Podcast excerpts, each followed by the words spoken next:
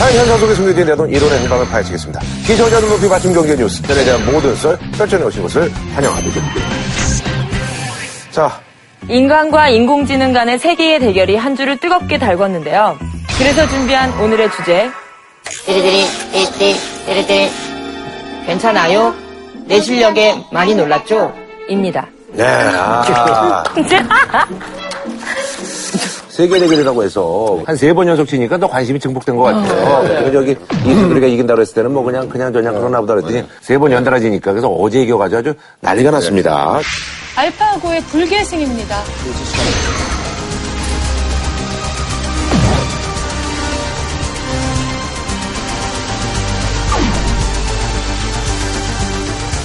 어, 저는 뭐 이제 바둑을 잘 몰라서 그런데 어, 바둑을 좀 두시나요? 저는 좀 두죠. 아, 저는 어, 보셨어요? 제일 기억에 남았던 순간은 이국이거든요. 그러니까 이국? 예, 이국에서 맨 끝때쯤 갔을 때 이제 끝내기 국면이었는데 음. 알파가 딱 수를 뒀어요. 그래서 우상변을 버리는 수를 뒀거든요. 근데 이세돌이 깜짝 놀라는 거예요. 음. 그래서 액션으로 어 이거 실수한 거 아니냐. 아마 알파고 입장에선 당했다고 쳐도겠다. 어? 어? 아니, 뭐 한 거? 아니, 단수를 안 쳤어요. 알파고가 큰 실수했습니다, 뭔가.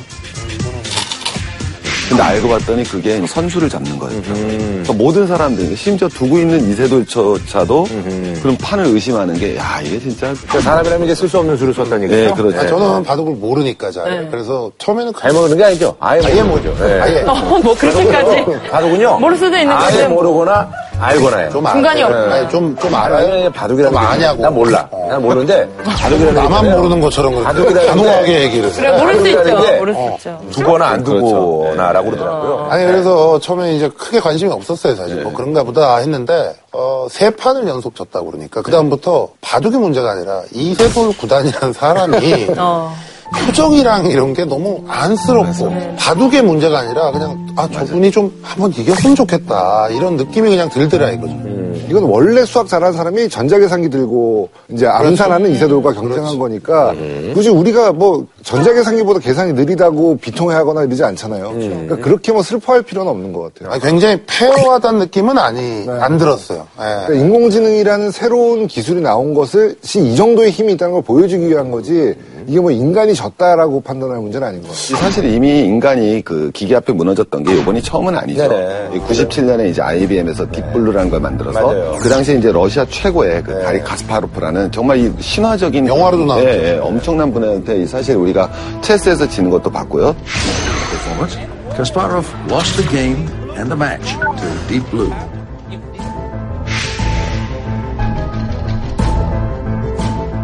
또 2011년에 IBM에서 다시 뭐 왓슨이란 기계를 만들어갖고 미국의 유명한 그런 그 퀴즈쇼에서 그 당시에 74연승한 친구를 갖다가 누르면서 우승을 했기 때문에 어떤 의미에서는 어 저렇게 보면 기계가 인간을 이기는 게 당연한 거 아닌가라는데 이제 바둑의 예외성이 존재했던 거죠. 우리가 체스라 그러면 체스에서는 수가 나올 게 이제 한정돼 있거든요. 30개니까 이 30개를 다 고려하면 됩니다. 근데 바둑은 그 고려가 안 되죠. 그럼 경우의 수가 너무 많으니까 프로의 바둑 기본을 먼저 배우는 거예요. 얘가 이제 알파고 움직이는 게 이제 첫 번째 내가 어디를 둘 것인가를 정책망이라고 그러고요. 그 다음에 이제 이 수가 두었을 때 여러 가지 경우수가 있으면 이게 형세가 어떤지를 판단해 주는 걸 가치망이라고 그러는데 정책망이라고 그래서 바둑 기사들이 둔 걸 배워요. 일단 추리는 겁니다. 그러니까 아주 가치 없는 걸 버려버리는 거죠. 그럼 내가 어디다 둬야 돼? 이건 맨 처음에 인간한테 배운 게 맞아요. 그리고 나서 그 기본을 가지고 서로 알파고 A가 있고 알파고 B가 있을 거 아닙니까? 또 지네들끼리 계속 둬요. 그 다음에는 이제 그걸 전부 클라우드로 연결을 시켜놓는 거예요. 내가 어디를 두기로 결정을 하면 이 클라우드에서 현재 형세를 읽어주는 거예요. 이 수는 형세가 어떻고 어떻고 그러니까 거기에 최선의 가치를 쫓아가는 거니까. 그 딥블루, IBM 딥블루가 이겼을 때는 컴퓨터의 연산 능력이 인간에 대한 승리였다면 두 번째 요번에 알파고가 이긴 건 직관력이 인간에 앞섰다. 이런 표현이 나오는 거죠. 뭔지 모르겠네. 네, 하도 네. 용어를 다 모르시는 얘기라 어쨌든 그 저기 이렇게 따지고 보면 진짜 이세돌이 정말 대단한 거네요. 아, 대단한 거죠. 2015년 10월에 유럽 바둑 챔피언 파누이하고 그 알파고가 대결을 했거든요. 다섯 번 공식 대국을 가졌는데 다섯 번을 다 이겼어요. 근데 그 이후에 이 알파고가 한 달에 100만 판씩 훈련을 맞아, 맞아. 얘기. 들었어요. 근데 한 달에 100만 판이면 사람이 1년에 1000번 바둑을 둔다고 가정했을 때 1000년 걸리는 수치거든요. 1년에 천번둘 수도 또둘수 없잖아요. 없죠. 하루에 이제 한 번 두고도 이제 사람은 나가 떨어질 텐데 이건 이세돌이 그런 경기를 많이 해본 선수를 이긴 거나 마찬가지인 거죠. 알파고 그 벽돌 깨기 그 시뮬레이션 보신 적 있어요? 네. 거기 아주 이게 보니까 습득 능력이 아주 어, 엄청나던데. 네. 그러니까 저도 알파고가 단순히 연산이라고 생각을 하다 그 동영상을 보고 이제 좀 생각을 바꿨어요. 벽돌 게임은 그 점수를 높여라라는 명령만 내린 거예요. 뭐 이렇게 어떤 식으로 하면 점수를 많이 낼 수 있다. 어떻게 하면 쉽다를 가르쳐 주진 않고. 그랬는데 초반에 10분 동안에는 겨우 2점밖에 달성을 못 했는데 게임 룰을 스스로 터득하기 시작한 거죠. 20분이 지나니까 300점 넘는 점수를 달성을 했어요. 그러니까. 근데 이제 그래서 이제 이게 이제 한 세 판 내리고 나니까 과연 그럼 또 인간이 야 우애를 점할 수 있는 게 뭐냐라고 했을 때 그때 이제 나온 게 이제 스타크래프트 얘기가 나오더라고요. 그래서 이제 뭐 임요한, 홍진호 얘기 나오면서 그것도 하는 사람하고 안 하는 사람하고 명확히 구분이 됩니다. 몰라요? 한번 빠지면은 난 몰라요. 예. 저도 몰라요. 한 번 빠지면은 그거는 뭐 안 할 수가 없다 그러더만요. 근데 이거야말로 기계가 그냥 이길 것 같은데 내가 봤을 때는 이게 더 쉽지 않아요? 어, 이게 저도 예. 저는 스타크래프트를 아주 좋아하는데 어. 스타크래프트도 바둑처럼 경우의 수가 너무 너무 많아요. 그런데 바둑은 그 십자 표기된 판 위에다 놓으면 끝나잖아요. 근데 이건 놓을 때뭐 이렇게 밀어 놓느냐 옆으로 놓느냐 이런 것처럼 컨트롤이 아주 또 중요해요. 임요환 선수나 홍진호 선수의 인터뷰를 보면 그런 컨트롤을 기계는 해낼 수 없을 것이다 라고 얘기하고 있고 또 어떤 사람들은 기계가 그거를 훨씬 더 정교하게 컨트롤할 수 있지 않겠느냐 뭐 예측을 이것저것 하고 있는데 바둑과의 가장 큰 차이점 바둑은 상대방의 수가 바둑판 위에 다 보인다는 거죠. 근데 스타크래프트는 자기 정보밖에 안 보여요. 그래서 예측하고 추론하고 이래야 되거든요. 지금 이 시간쯤이면 상대방은 뭘 하고 있을 것이다. 경험이나 뭐 데이터만 가지고 되는 게 아니고 어떤 인간의 직관력, 직감 이런 것도 중요하다는 거죠. 그래서 지금 홍진호, 이묘한 선수의 인터뷰에서는 승리를 자신하고 있는데 저도 개인적으로는 아주 궁금합니다. 어떻게 어쨌거나 이제 많은 분들이 이제 사실 이제 관심 있는 게 이런 거죠. 야 이게 AI가 이렇게 발전했으면 이제 어떻게 되는 거냐 그래서 사회적으로 앞으로 이제 뭐 미칠 영향이라든지 그래서 이제 항상 이제 나오는 기사가 뭐 미래 없어질 직업, 의사 뭐 이런 거 뭐 나오더라고요. 그렇죠. 의사도 제일 먼저 위험할 수 있죠. 왜냐하면 산업의 움직임을 봤을 때 사실 구글의 최대 라이벌 업체는 IBM이라고 봐야 되는데 IBM이 왓슨 만들고 나서 바로 갔던 게 의료 파트거든요. 빅데이터를 모았을 때 사람의 키나 체형하고 몸무게라든가 병력이라든가 가족 간의 병력이 자료 데이터를 모았을 때 예측 추론 가능성이 훨씬 높죠. 옥스퍼드 대학교 연구진이 향후 10년, 20년 사이에 사라질 직업과 남는 직업 리스트라는 논문을 발표를 했어요. 근데 향후 10년 내에 미국 전체 직업 중에 47%가 이제 사라질 것이다. 어머, 어머, 어머, 어머, 어머. 라고 예측을 했거든요.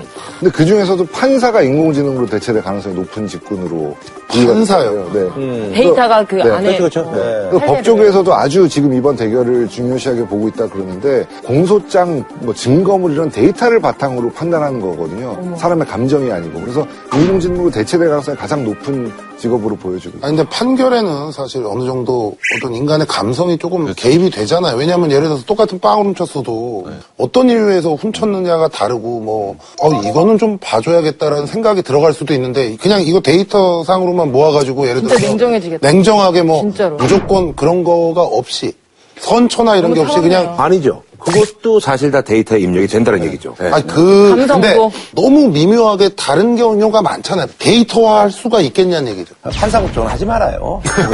굉장히 대단한 대한민국을 움직이는 그런 파- 뭐 직업군이기 때문에 그냥 이런 시대가 온다니까 한마디 던진 거예요. 뭐 소수 의견 이런 것들은 그렇죠. 뭐또 인간이 내려야 되지 아, 않겠어요? 그럼 어떤 여자분이 결혼을 했는데, 근데 이혼 상담하러 간 거예요. 그래서 아니, 왜 이혼하려고 그래요? 그랬더니, 신우이가 여섯 명인데, 돌아가면서 자주 찾아와요. 네네네. 이게 참 우리는 딱 그게 공감이 되죠. 컴퓨터는 그걸 판단할 수 없는 그러면 컴퓨터한테 그걸 입력해줘야죠. 사랑과 전쟁을 1부부터 몇 부까지 다 보게 한 후, 이렇게 해서 4주에 이런 결론이 있었다. 그런 데이터를. 그 기자들도 일부 일들은 또 저희 지금 여기 있는 분들 중에 저희 직업이 제일 먼저 대체되고 어, 기자가 있어요. 제일 빨리? 없어질 거라는 얘기가 있었어요. 기- 이미 지금 뭐 투입이 되고 있어요. 그 로봇 기사 작성 맞아, 맞아요. 로봇가 있어가지고 사실을 직접 전달하는 기사의 경우는 사실 뭐 그런 기교가 필요 없거든요. 현 선생님 강의 강의도 대체될 수 있죠. 그럼 예전에 그 사이버 가수 아담 같은 사람이 선생님으로 해가지고 가르쳐주고 있고요. 그러면 학생들이 자기 타입의 선생님들 좀 이렇게 고르고 그렇죠. 예. 그러니까 뭐 운동 선수 뭐 이런 것도 대체가 가능할 수 있다 뭐 이런 얘기가 있는데 뭐 운동 선수 뭐 이런 것도 대체가 가능할 수 있다 뭐 이런 얘기가 있는데 제가 볼때 이거는 불가능한 것 같아요. 왜냐하면 로봇 대 로봇 인공지능을 달고 지들끼리 싸우면 뭐 그걸 볼 수는 있겠으나 사람이랑 뭐 인공지능 선수가 들어와서 이거는 왜냐하면 기본적으로 페어한 게임이 될 수가 없기 때문에 네, 이거는 안 되죠. 우리 뭐 이제 사실 뭐 이제 방송하는 사람들 중에서 이제 뭐 저같이 뭐 또 이제 호사가 이런 직업은 굉장히 독창적인 직업이기 때문에. 아유, 남들이 모르는. 얘기를 어, 무섭네요. 호사가기 때문에. 아, 남들이 모르는 얘기를 혼자만 알고 있으니까. 방송에서 이제 호사가 있기 그렇죠. 때문에 이런 거는 뭐. 이게 사람 노릇하는 로봇이 지금 개발이 이미 되고 있죠. 되고 있죠. 예, 그렇죠, 예. 아니 그 저기 김홍국 씨가 한테 또 모델이었었잖아요. 아, 그래요? 어떤, 뭐 하는 거기 로봇이요? 있어요. 뭐 저기 주유소에 이렇게 인사하는 로봇 있잖아. 그 김홍국 씨가 모델이었었어. 아, 어머. 아니, 주유소에서 인사하는 인형이 로봇이었어요. 로봇이지.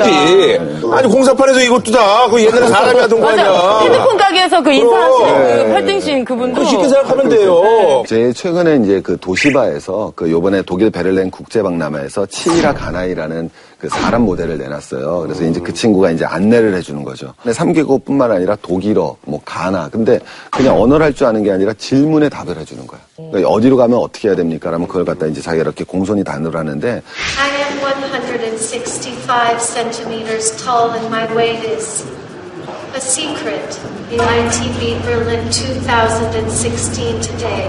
너무 사람 같아서 좀 불편하다. 뭐 이런 얘기까지 나오고 있더라고요. 네. 근데 우리가 이게 알파고도 그렇고 그런 인공지능 뭐 로봇이나 사실 너무 두려워할 문제가 아닌 게 플러그 빼면 끝 아닙니까? 어, 어, 그러네요.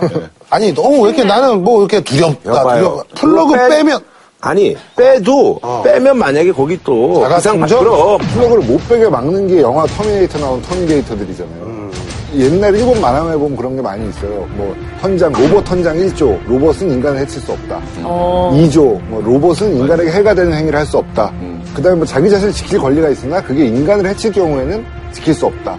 그러니까 그런 헌장이 있음에도 불구하고 인간을 공격한 로봇들이 나오는 게 수많은 만화 영화의 주제가 됐었거든요. 만화잖아요. 네, 그러니까 이 상상력을 자극하다 보면 뭐할 그럼. 것도 없는 거죠. 음. 그래서 이제 이것 때문에 이제 사회적인 어떤 그런 이제 뭐 법규라든지 이런 것들이 좀 제정이 돼야 될 것 같은데 지난해 11월에 미국 도로교통안전국에다가 구글이 그 질의서를 냈어요. 그러니까 무인운전 자동차에 사람이 타고 있거든요, 지금 현재. 근데 이 운전자가 사람이냐 아니면 자동운전 프로그램이냐라고 이제 질의를 했는데 그 프로그램을 운전자로 인정하겠다라고 답변이 온 거예요. 아, 근데 이게 무인 자동차가 운전하다가 만약에 사고를 냈다. 그러니까 이제 그 회사에다 책임을 물어야 되나요? 그렇죠. 네. 근데 이게 구글이 물어주는 피해 보상을 누가 하느냐의 문제가 아니고요. 자율운전을 실행할 수 있느냐 없느냐 문제. 그러니까 구글은 반대하는 게 아니고 환영하는 입장인 거죠. 그러니까 무슨 얘기냐면 이게 이거는 운전자가 책임을 져야 된다라고 하면 기계가 잘못했을 때 자기가 책임을 져야 되니까 그걸 살 이유가 없어지잖아요. 그러니까 프로그램을 운전자로 인정을 받아야 이 사업이 시작이 될 수 있어요. 상품 가치가 이제 예, 예. 구글이 무인 자동차 하다가 보험까지 같이 하겠어요. 아, 그럴 수 있죠. 차 팔 때 이미 보험이 아마 가입되는 형태로 나올 확률이 높죠. 지금 장훈 씨가 얘기했던 게 실제로 이제 나왔을 때는 아마 100% 그게 나올 거예요. 와, 나 지금 그냥, 나 진짜. 대본에도 없고, 나 그냥 툭 던진 건데, 최 선생님이 맞다고 그러니까. 그거 이런, 굉장히, 이런 시대가 온다니까. 굉장히 뿌듯합니다. 아니, 그건 뭐 누구나 생각할 수 있는 거 아니에요? 내가 먼저 얘기했잖아요. 생각 왜 먼저 얘기 안 했어? 너무나 그건 상식적인 거예요. 내가 먼저 얘기를 했잖아요. 누구나 알고 있지만. 그러니까, 그러니까 구글이 무서워. 구글 보험이 난 웃겨, 난 그냥 웃겨서 얘기했을 아니야, 뿐이에요. 그래요, 잘했어요. 그러니까 이 무인운전 차량을 구글의 얘기를 하면 너무 먼 미래 얘기 같아가지고 좀 가깝게 안 느껴질 수 있는데요. 얼마 전에 그 저희 썰전에서도 보여드린 적이 있는데 최근에 출시한 차가 주변에 있는 32대의 차를 감지해요. 차 자기 차 주변에 32대 앞뒤 좌우에 있는 차를 감지해서 그 32대의 차를 움직임을 예측하면서 막히는 시내에서 가다서다를 반복할 수 있는데 사람이 조작을 아무것도 안 해도 되거든요. 손만 올려놓으면 이 차가 알아서 운전을 해요. 막히는 시내에서. 그러니까 먼 미래 얘기가 아니고 지금 이미 상용화된 기술이에요.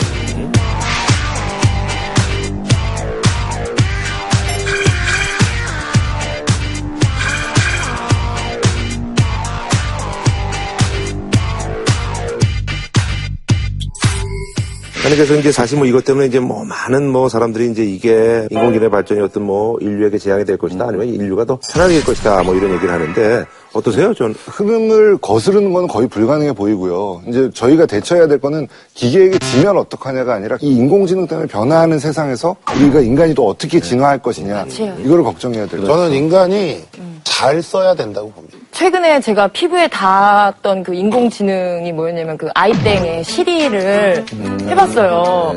시리 아세요? 어. 그말 시키면은 막 심심이 같은 그런 거 있어요. 근데 너무 대답을 마치 사람처럼 대답을 하더라고요. 그래가지고 좀 욕을 한번 했어요. 그랬더니 그건 못 들은 걸로 할게요. 안 들은 것으로 하겠습니다. 앞으로 요금 삼가주세요.